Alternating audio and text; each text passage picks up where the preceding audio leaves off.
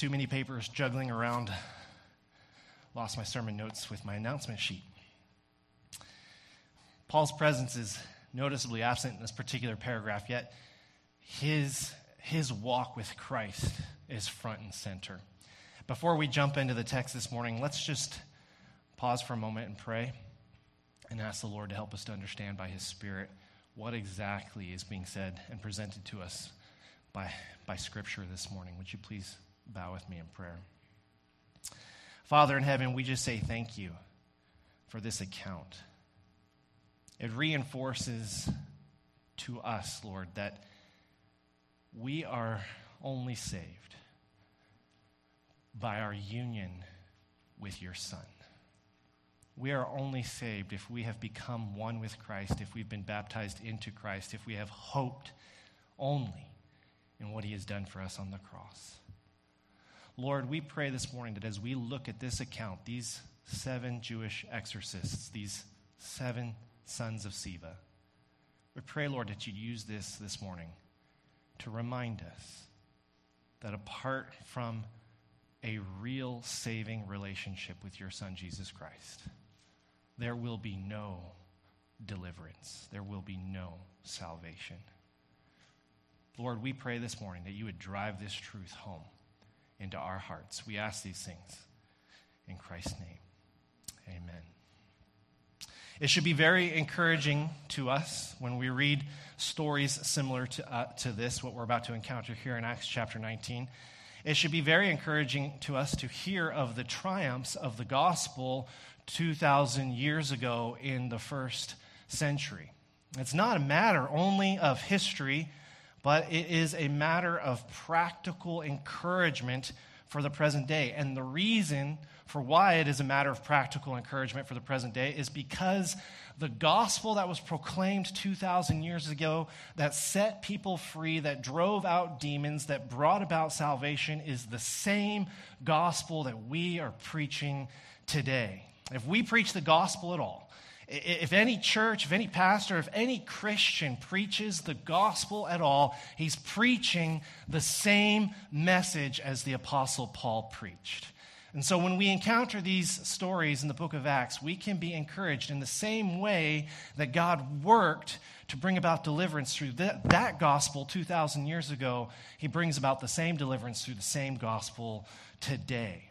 And we know that as Paul encountered these people in Ephesus, there were some real, real, real difficult sinners in the mix. And yet, we have difficult sinners in the mix today. The same gospel that saved them in the first century is the same gospel that can save us in the 21st century because the men that were alive back then, wicked though they were, were not any more or any less wicked than the men who are alive today. It's the same sinners. It's the same kind of sin. It's the same kind of hard hearted rebellion against the Lord. And more than this, it is not you and me who bring about salvation. It is the word of Christ, it is the gospel of Jesus preached in the power of the Spirit. And the same spirit that the Apostle Paul drew upon in the first century is the same spirit that we have today indwelling us, all those of us who have hoped in Jesus Christ.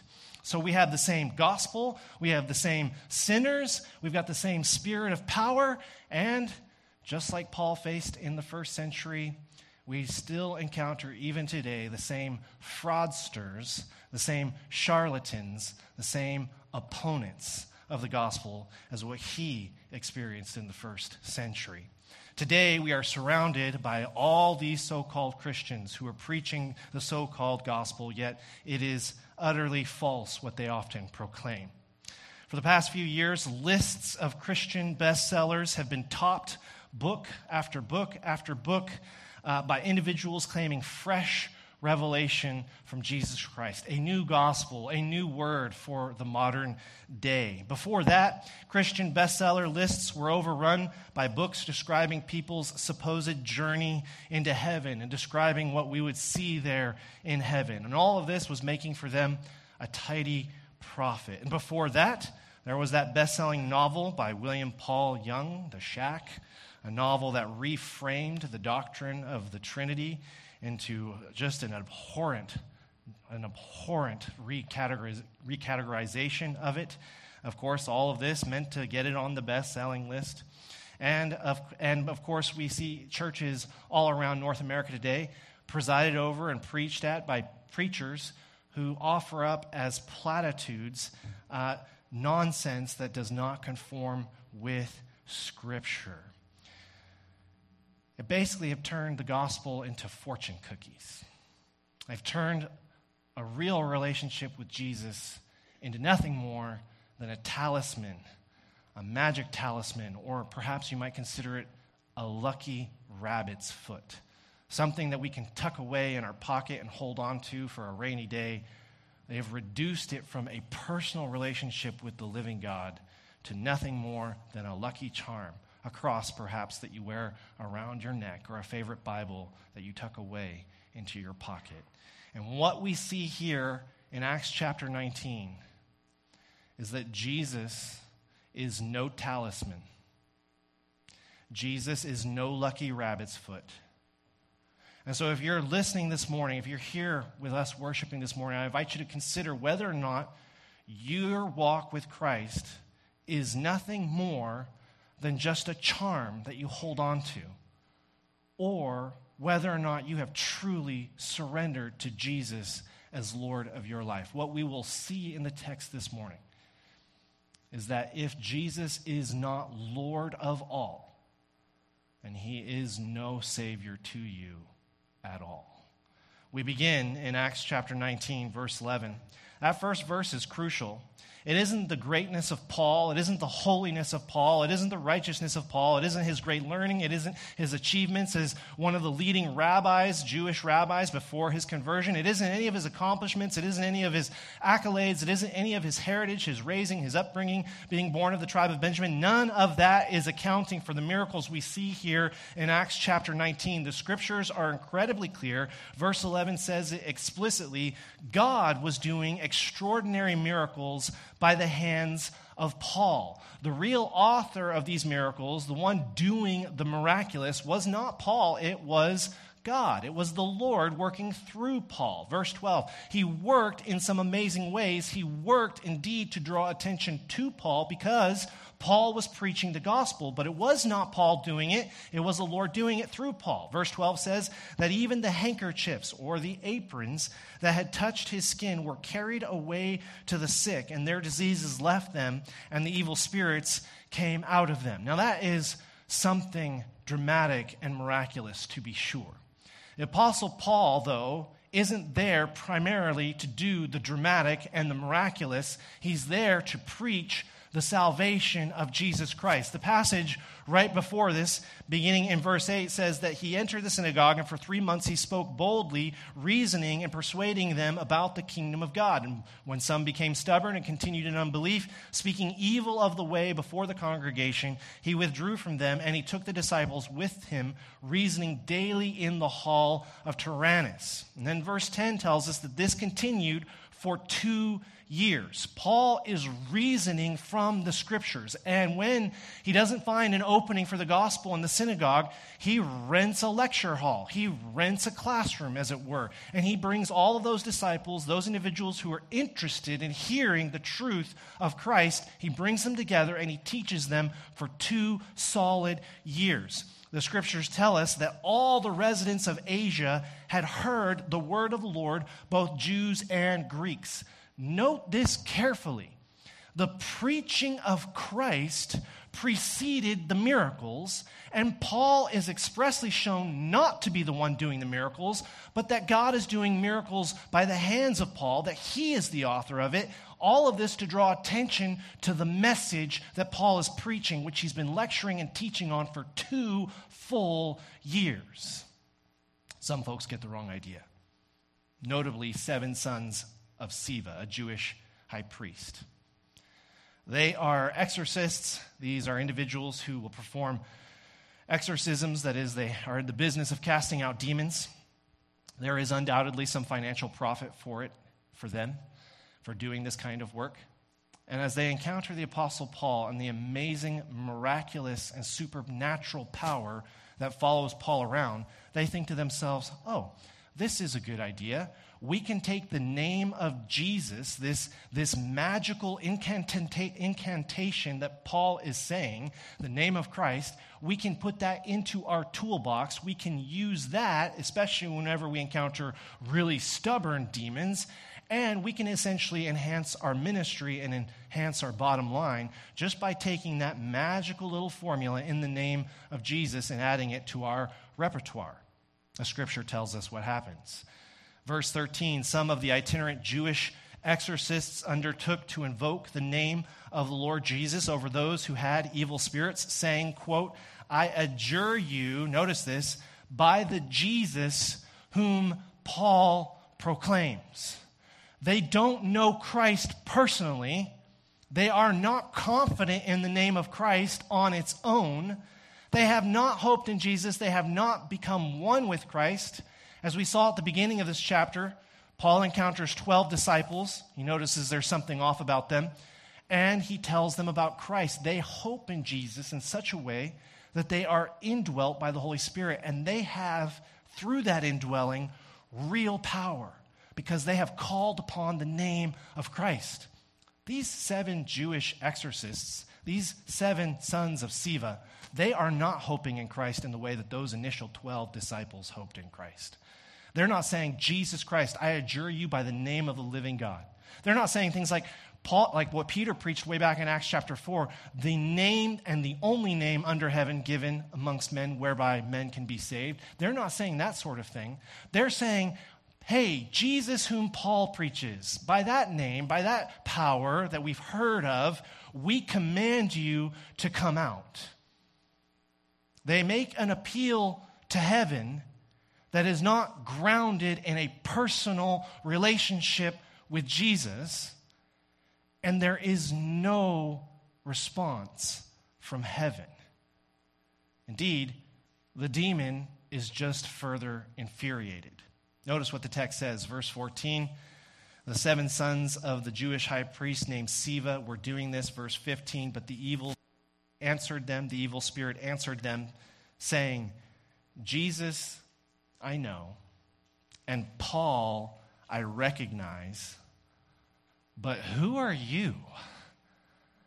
They are not, this demon is not impressed by these Jewish exorcists.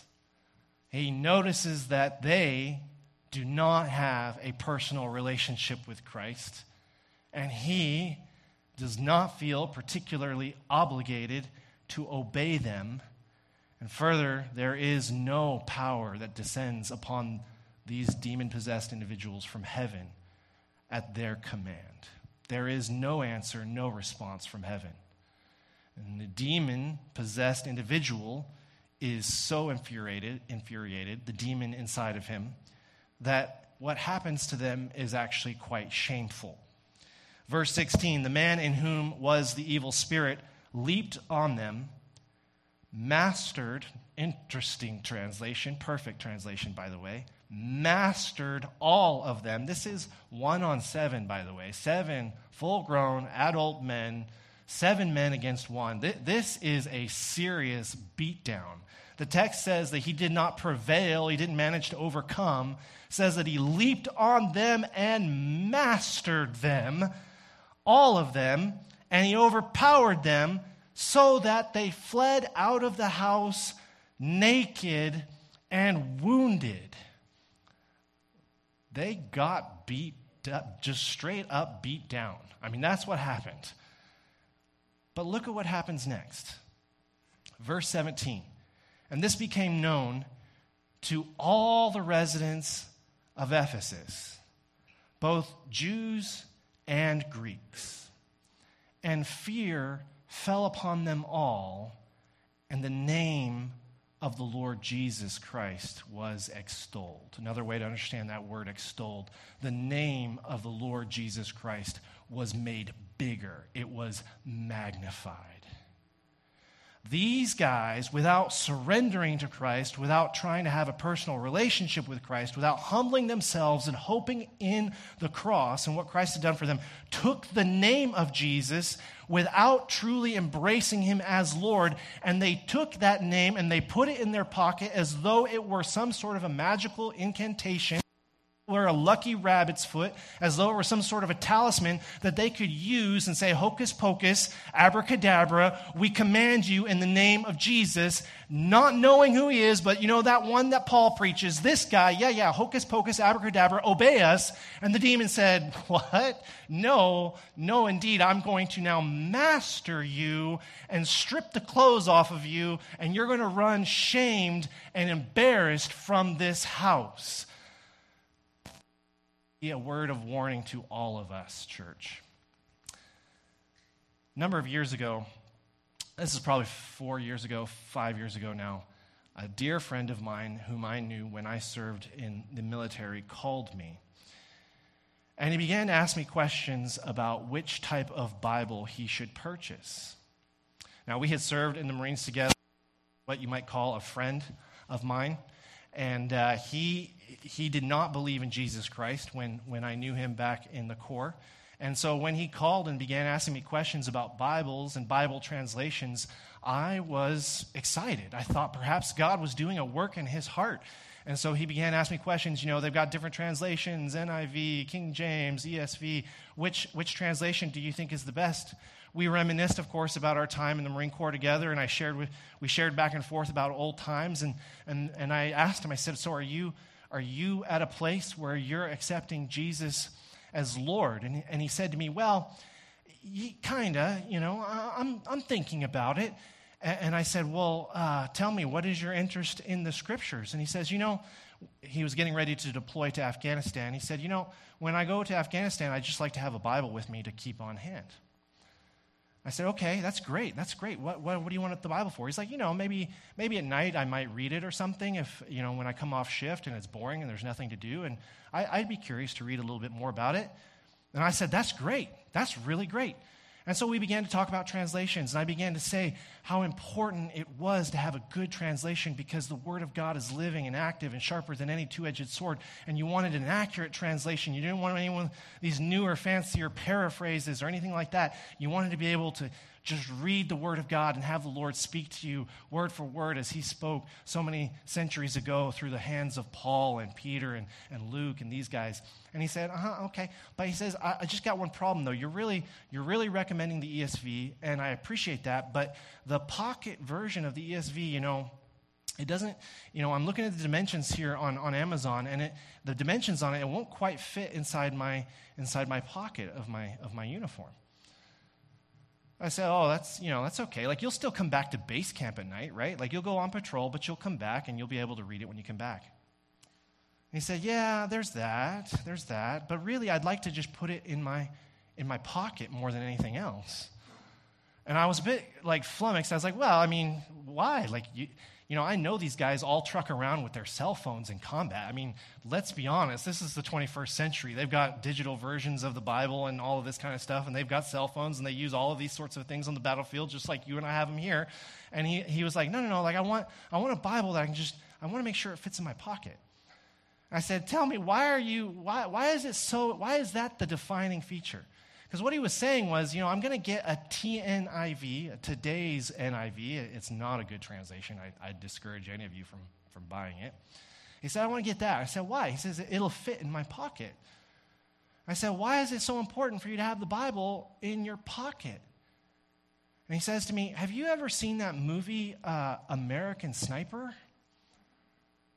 And at that time, I honestly hadn't seen it. I have since seen it, but I said no.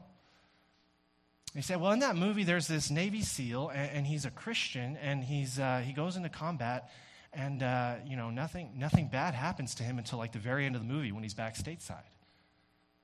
And I said, Huh? And he says, Well, I, I'm just thinking that because he was a Christian, you know, in that movie, he always has a Bible with him. And I'm thinking, the Bible is what kept him safe. I said, You think that? He said, Yeah, yeah. And he says, Let me, let me just ask you a question if I were to have that Bible in my pocket, like, you know, maybe it would like stop a bullet or something if I got shot. Do you think it'd stop a bullet? And his name was Mark. And I said, Mark, praise God. Let me just tell you what would happen. If you got shot with either an AR, with, with an AK round or, or something larger, a larger caliber round, you know what's going to happen to that Bible in your pocket? He says, What? And he's getting kind of excited. And I said, That bullet is going to fly across the battlefield and it's going to hit you in your chest pocket where you keep your Bible.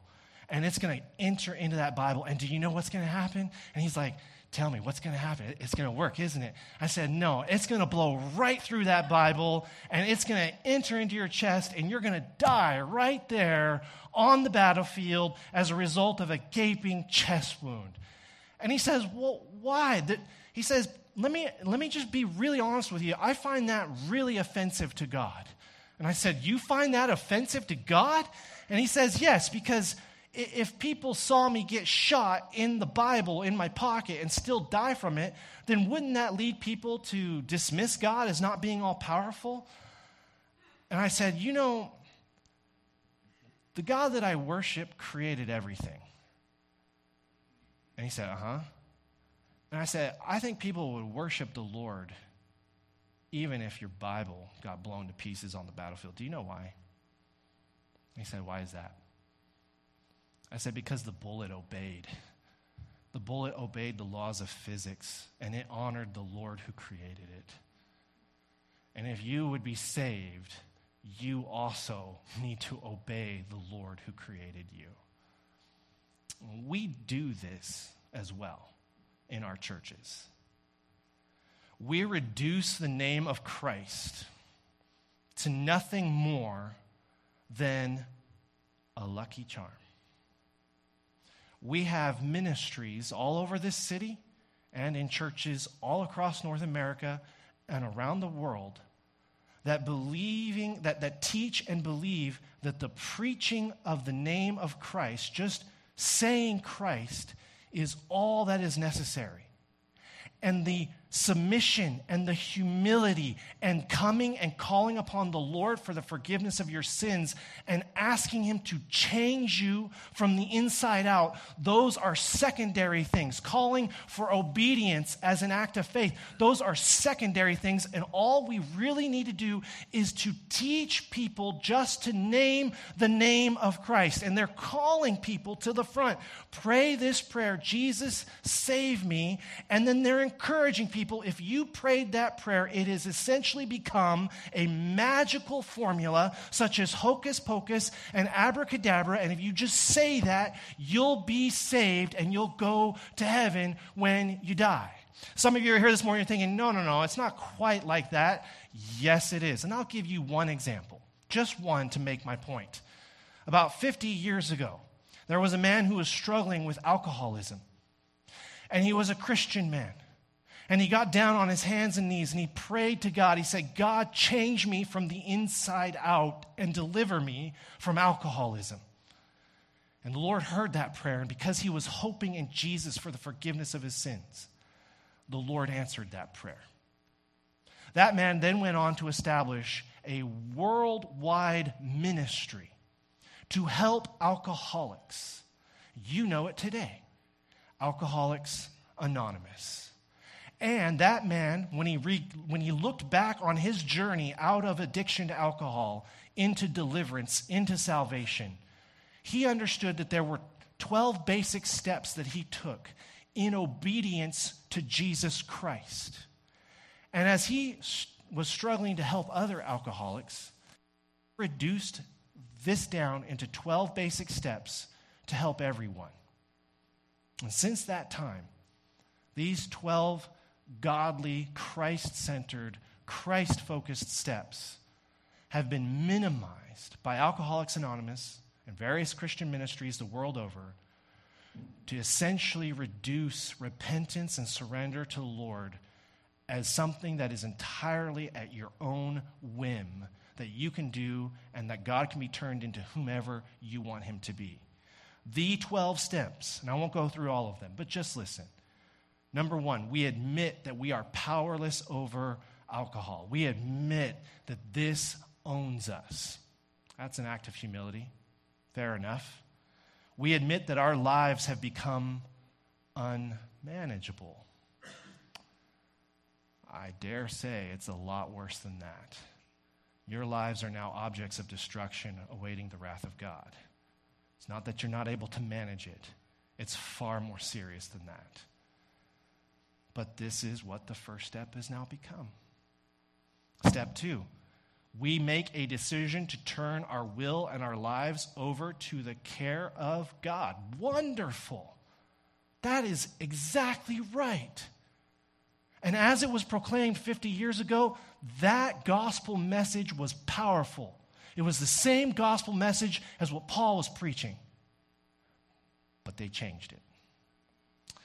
We have come to believe in a power greater than ourselves, and we have made a decision to turn our will and our lives over to the care of God. Notice the, the change. As we understand Him. Jesus is not mentioned. Alcoholics Anonymous isn't saying the Jesus whom Paul proclaims can save you. They're not even going as far as these seven sons of Sceva went. They're simply saying, make up your own God, call out to your own power, let him be whatever you want him to be, conceive of him as you'd like, and then surrender to him. This is not the biblical gospel. And it goes further. It goes further. Admit to God and to another human being the exact nature of your wrong, which is what exactly? If we define God how we like, then we can define our sin as we like. So now Alcoholic Anonymous counselors aren't even really sure how to quantify or how to talk about alcoholism. And if you step back and you look at the literature, it is no longer understood to be a sin. Alcoholism is regarded as a disease. It's something for which you are not necessarily guilty, it is something for which you have a genetic predilection to engaging in it. This is not the biblical gospel. This is not the salvation that Christ is calling for. This is not the transformation that He and He alone is capable of working. Whether or not we call upon the name of Christ, or we tuck a Bible into our pocket, or perhaps we're Catholic and we have a patron saint that we like to pray to for help and deliverance, whether or not we have a fancy cross we hang around our neck that our grandmother gave us, none of these things, though meaningful, you might find them, none of these things will ever bring salvation. And if you think God is embarrassed to allow someone to die on the field of battle when a bullet blows through that Bible, if you think God would be embarrassed to allow you to suffer the consequences of your sin, even though you wear a golden cross around your neck, think again. God is glorified no matter what happens to you. God will be praised, the gospel will be proclaimed, and the true name of Jesus Christ will be extolled and magnified either as an act of your worship or as an act of your judgment. Notice what happens here. These seven sons of Sceva, they try to invoke the name of Jesus, whom Paul preaches. The demon whoops them and whoops them good. And notice what comes next. Does everybody then say, Whoa, I guess that Jesus name didn't work out. I guess we should all just forget about the name of Jesus? No, not at all. Notice what happens. It says in verse 17, this became known to all the residents of Ephesus, both Jews and Greeks. Paul has been preaching this for two years. These guys come along and they try to grab the name of Jesus and use it for their own purposes. But everyone knows the truth says that, that what happened to those guys, those, those sons of Sceva, becomes known to everyone. And look at the response fear fell upon them all.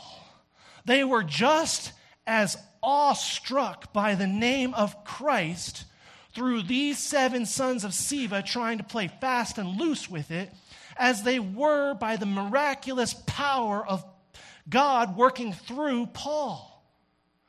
The world knows the difference. The mistake we make is that we can play this game where we pretend outwardly we're a Christian and the world is going to buy into that, but inwardly we are liars and hypocrites who are not surrendering to Christ. The world sees it. The world knows a real Christian with the real Holy Spirit indwelling that person as opposed to the pretender. The world sees it, God reveals it, it's clearly known. You might think you're doing a good job of masquerading, you might think you're convincing, but you're not. And when God is exalted, in whatever way he is exalted in your life, whether as your Savior or whether as some sort of magical formula that you tried to turn him into. When he does exalt himself, the truth is clear. God will be glorified. They feared, and the, the fear fell upon them all, and the name of Jesus Christ was made even bigger. It was extolled, it was magnified. And look at the response. Many of those who were now believers came confessing and divulging their practices, and a number of those who had practiced the magic arts, they brought their books together and they burned them in the sight of all. And they counted the value of them, and they found that it came out to be 50,000 pieces of silver. So the word of the Lord continued to increase and prevail mightily. 50,000 pieces of silver. You're probably asking yourself, how much? How much is that? A middle wage earner in the first century would have earned about a piece of silver per day. A, a middle income, you know, middle of the road family, their dad going out to work his nine to five would have earned about a piece of silver per day. So if you do the math, 365 days in a year, 50 years, it comes out to be about 136 years of wages. That's a lot of money to be spent on magic books, on sorcery books. They see that there's no power in any of those things, and they are humbled that the name of Christ, it is powerful, but it will not be manipulated. And they recognize that their only hope, unlike these poor seven sons of Sceva, their only hope is by hoping in Jesus Christ. They are fulfilling the prophecy did you know that? The prophecy which was given in the book of Isaiah. Isaiah 43. Don't flip there, just listen. In Isaiah 43, God, speaking through the prophet Isaiah, he says, Bring out the people who are blind, yet have eyes. He says, Bring out the people who are deaf, yet they have ears prophet Isaiah, God speaking through Isaiah, is saying there are people who, who see, they've got eyeballs and, and they've got ears, they can see and they can hear, but they don't see and they don't really hear. He says, Bring those people out. He says, All the nations gather together, assemble all the peoples. Who among them can declare this and show forth the former things? Let them bring their witnesses to prove them right, and then let them hear and say, It is true. And Paul, uh, sorry, Isaiah is speaking rhetorically. He is saying, you know, these people who hope in all of these various things, go ahead, let, let's see what they got. These people who claim to see, who claim to hear, but don't hear or see anything, let, let them go ahead and give it their best shot. And the prophet Isaiah goes further You are my witnesses. You are my servant, whom I have chosen, that you may know and believe me and understand that I am He. God is saying, I am God. I am the sovereign one. You see it, you know it. He says, Before me, no God was ever formed, nor shall there be any after me. I and I alone am the Lord. And besides me, there is no other Savior. I declared, and I have saved, and I have proclaimed when there was no other God among you. You are my witnesses, declares the Lord, that I am God. Henceforth I am He, and there is none who can deliver from my hand. I work, and tell me who could ever turn it back. What God is saying in that prophecy through Isaiah is that He is God. He is the sovereign one. And he's inviting his people to delight and to stand in awe and wonder of his sovereignty, of his power, of his omnipotence, to look at the true God, the only God, the one who acts and no one can change it, the one who saves and there is no other Savior, to look at that and to stand in awe and wonder. But that is not the end of our worship. That is not the apex of our calling. God nurtures our wonder at the fact that He is God and He alone is God by directing our attention to His absolute sovereignty. Why, you wonder? Because absolute power and absolute sovereignty, it is truly a breathtaking sight to behold.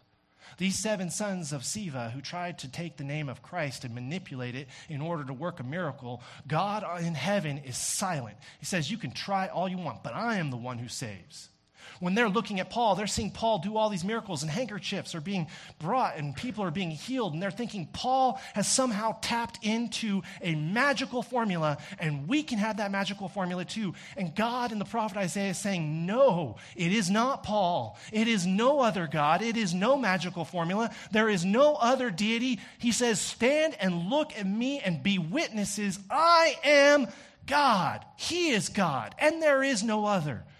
And he calls his people to look at that, to look at his sovereignty, that he and he alone is absolute, in order that they may stand in wonder and awe for the sake of being his witnesses. You recall the passage starts out Call to me, my witnesses. Call to me, my chosen servant. God nurtures our wonder at his deity by directing our attention to his sovereignty. But we ask, does God nurture this wonder in us merely as a private, personal experience? No. No, He doesn't.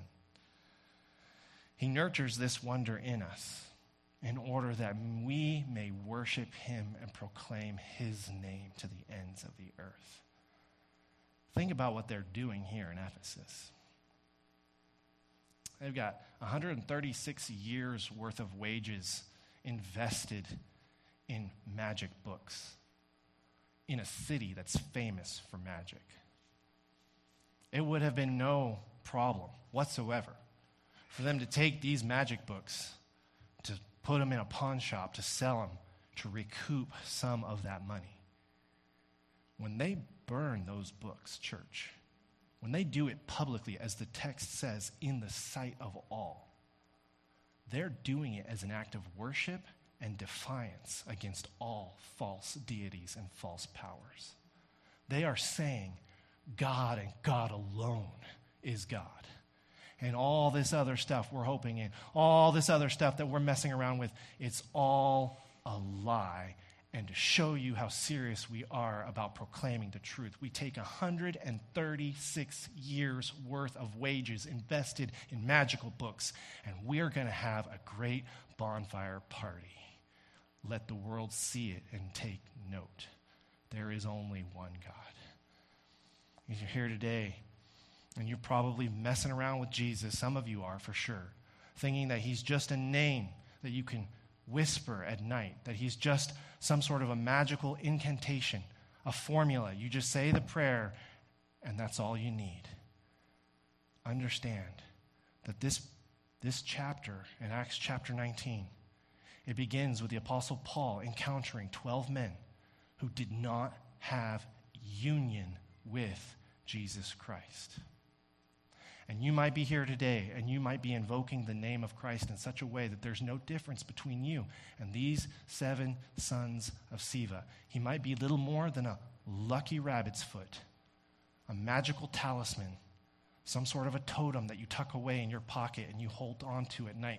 And I want you to know you will not be delivered. You will not be saved unless you make Jesus Christ the Lord of your life when you call out to heaven, heaven will answer if you will surrender yourself completely into the hands of Jesus Christ.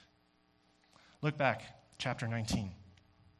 The Apostle Paul, he says to these guys, these 12 guys that he sees in Ephesus, verse 2, Did you receive the Holy Spirit when you believed?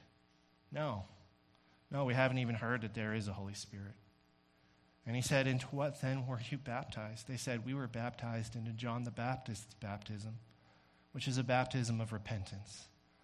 That's where it starts. A heart that is willing to say, No to me, no to my will. Now I will obey the Lord. But even though that's where it starts, you have no power to be successful, even if that's the aim of your life. You must have Christ. When Paul begins to explain to them, he says, John baptized, verse 4, John baptized with the baptism of repentance, telling people to believe in the one who was to come after him, that is Jesus. On hearing this, they were baptized into the name of the Lord Jesus. You see, we aren't content with knowing about who Christ is. That will not produce salvation. We must step into Christ. I've been sharing this with the youth group on Thursday nights. I've been preaching union with Christ here for the last two weeks. Favorite of all illustrations. 70 years ago, Walt Disney was beginning to open Disneyland in California. In the hustle to opening day, he was hiring people left, right, and center, just looking for different people to do different jobs. And a man came to him by the name of Sammy Wentworth. Sammy was a convicted felon. He'd robbed a bank. He'd gotten out on parole. He was a hardened criminal. Spent, thir- spent 20 years of his life in jail. Couldn't find work. He was a gnarly looking guy with tattoos up and down his arms, on his neck. Nobody would hire him. Tattoos in 1950 are way worse than what they are today, in case you were wondering. It's just was not acceptable to hire somebody to work at a children's theme park in 1950 with tattoos. Walt gave him a chance, said, Come work at the House of the Mouse. Work at the House of the Mouse as Mickey Mouse himself. Put on the suit, walk around in the 100 degree heat, 100 degree Fahrenheit heat. Be Mickey. Over the years, he did a great job. Kids came up to him having no idea that the man inside the mouse suit was a convicted con, was a convicted criminal, a bank robber, a man who'd done horrible time and learned horrible things while in jail. They never knew any of that. They only knew a man that looked like Mickey, that talked with a high, squeaky voice, who was always there to give hugs, who was always there to welcome children, to sit on his lap and to take pictures with mom and dad. That's all that they ever knew. Time and again, Sammy showed up for work, did a great job. Time and again, they offered him a promotion, they offered him a pay raise, but he elected to stay there as the mouse, making minimum wage for over 30 years. He had ample opportunity to climb the corporate ladder at Disney, but he chose to stay as Mickey Mouse. They said to him at the end of it all when he retired, Why? Why? Why did you turn down so many different job opportunities and promotions and pay raises to stay as the mouse? And he said, You know, they didn't see me for who I really was. They saw me for who the mouse was, and they loved me with a love I have never received anywhere else. If you're here today and you're thinking that all you need to do is repent and try harder, I'm going to tell you right now, you need a lot more than that. The Lord looks at you and he sees your good deeds as nothing more than filthy rags. You're going to need something radically different. You're going to need to be covered by the blood of Jesus Christ. You need to step into a Jesus Christ costume so that when God in heaven looks at you, he does not see you for what you are, for what you deserve, but when he looks at you, he sees Jesus, he sees his son. That's the position that we have by faith in the cross. But understand this no one puts on Christ without also asking Jesus to step into them, into their own heart. In the same way that you have the unique privilege to put on Jesus, you must ask Jesus to put on you. That is an interesting proposition. Because what that means is Jesus is still Jesus. But when he wears you, when he puts you on, he brings the power of salvation into your heart. He begins to save you by transforming you one little piece at a time from the inside out. And it is by trusting in Christ and being baptized into the name of Christ that you can have real power. If that happens, then Jesus is not a formula. He's not a hocus pocus, abracadabra. He's not a sinner's prayer that you say at the front. He's King, He's Lord. And He's a goal towards which you strive and struggle valiantly every day, yet not you, but Christ in you. If you're here today and you have never trusted in Jesus Christ for the forgiveness of your sins, I want you to know you cannot trust in Him for the forgiveness of your sins unless you also trust in Him for delivering you from your sins. That's a prayer worth praying. And I want to assure you that if you pray that prayer, God is delighted to answer. Either way, verse 20, the word of the Lord continues. The word of the Lord will continue, it will increase. Christ's name will be magnified, and God will prevail mightily. Church, let's bow in prayer. Father in heaven, we just thank you for the salvation that you bring. We thank you, Lord, that you bring it and only you bring it. That we can never manipulate you, we can never take hold of your name and use it for our own purposes, but that you, God, are delighted to baptize us into your name, to grant us to bear the name when we will hope entirely in you. Father, if there are any here today who are regarding your name as though it's some sort of a magic talisman, a lucky rabbit's foot, some sort of a charm, Father, we pray you just drive that lie from their mind that you would remind them, that you would show them that whether they hope in you or not, either way, you will be glorified, and we delight to behold your glory, God. Our prayer this morning as we close, we think of our friends to the south, we think of politics, we think of the struggles, COVID 19, all these things around us. Lord, remind us that you are God and there is none other. And cause us, Lord, to delight and rejoice in that. We pray these things in Christ's name. Amen.